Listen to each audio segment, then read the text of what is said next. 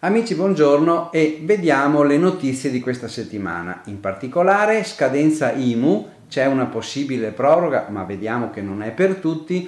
Regolarizzazione del lavoro nero, le domande si possono fare da oggi. Decreto rilancio, proroghe per la riscossione, indennità colf e badanti, reddito di emergenza. Sono aperte le procedure per le domande. Scadenza IMU, c'è una possibile proroga, ma questa non riguarda tutti. La scadenza della prima rata prevista per il 16 giugno non è stata toccata da questa ondata di proroghe prevista negli ultimi decreti. Fanno però eccezione le imprese del settore turistico, per le quali la prima rata dell'IMU è stata invece abolita.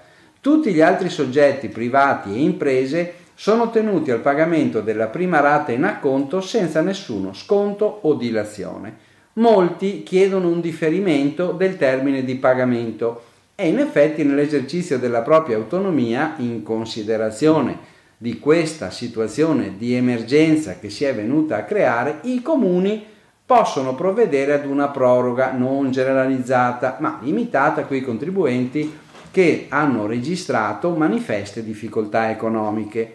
La data ipotizzata dall'ANCI per il rinvio del pagamento sarebbe il 30 di settembre, Dunque serve verificare con il proprio comune se è stata predisposta o no una proroga, entrare nel sito del comune e verificare.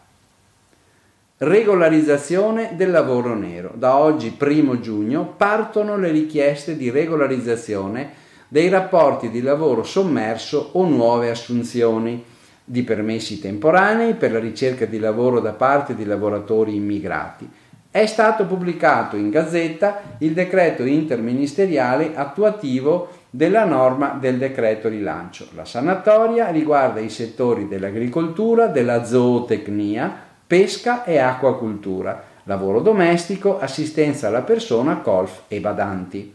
Sono esclusi datori di lavoro e lavoratori condannati per gravi reati ed è necessario invece un reddito di almeno 30.000 euro per chi li assume. I lavoratori stranieri devono essere stati regolarmente segnalati alla data dell'8 marzo 2020 con permesso di soggiorno scaduto al 31 ottobre ed avere già avuto esperienze di lavoro nei settori, indicati.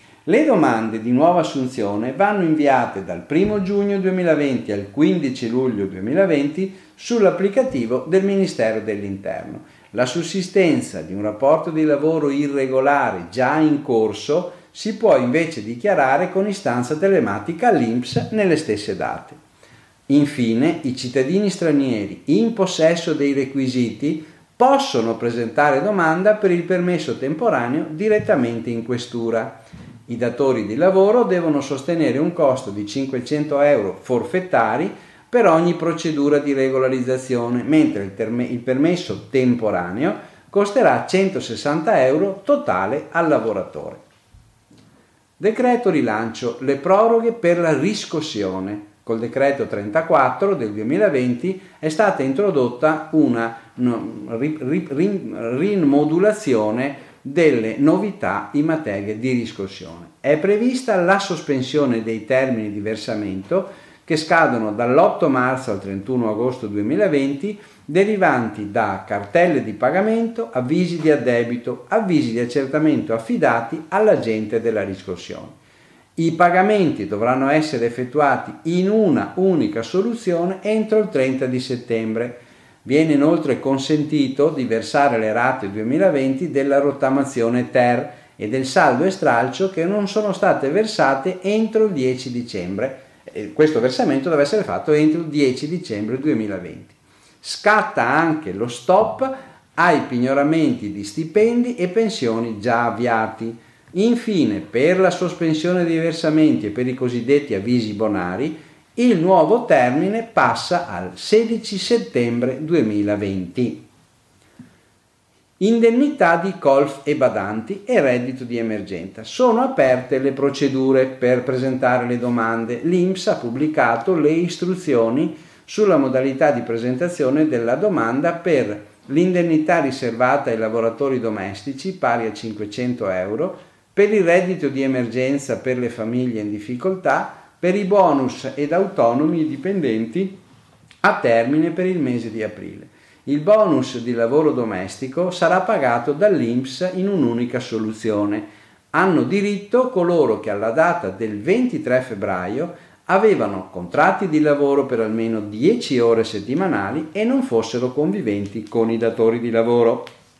Il reddito di emergenza di 400 euro minimo e 800 massimo, in rapporto al nucleo familiare, viene riconosciuto alle famiglie che hanno un ISEE inferiore a 15.000 euro. Il termine ultimo per la richiesta sulla piattaforma servizi INPS è il 30 giugno prossimo. Per gli altri bonus Covid ai lavoratori, l'INPS ha emanato venerdì sera le circolari riepilogative di istruzioni numero 66 e 67 ed in particolare sulle modalità di domanda per il mese di aprile. Entro il 3 giugno scade poi il termine per chi non aveva ancora fatto richiesta a marzo per, e per i percettori di assegni di invalidità che erano inizialmente esclusi.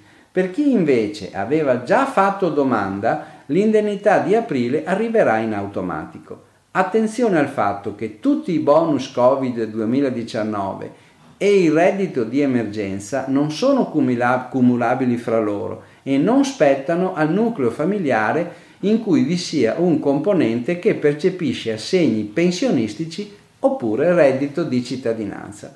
Vi auguro buon lavoro e buona settimana.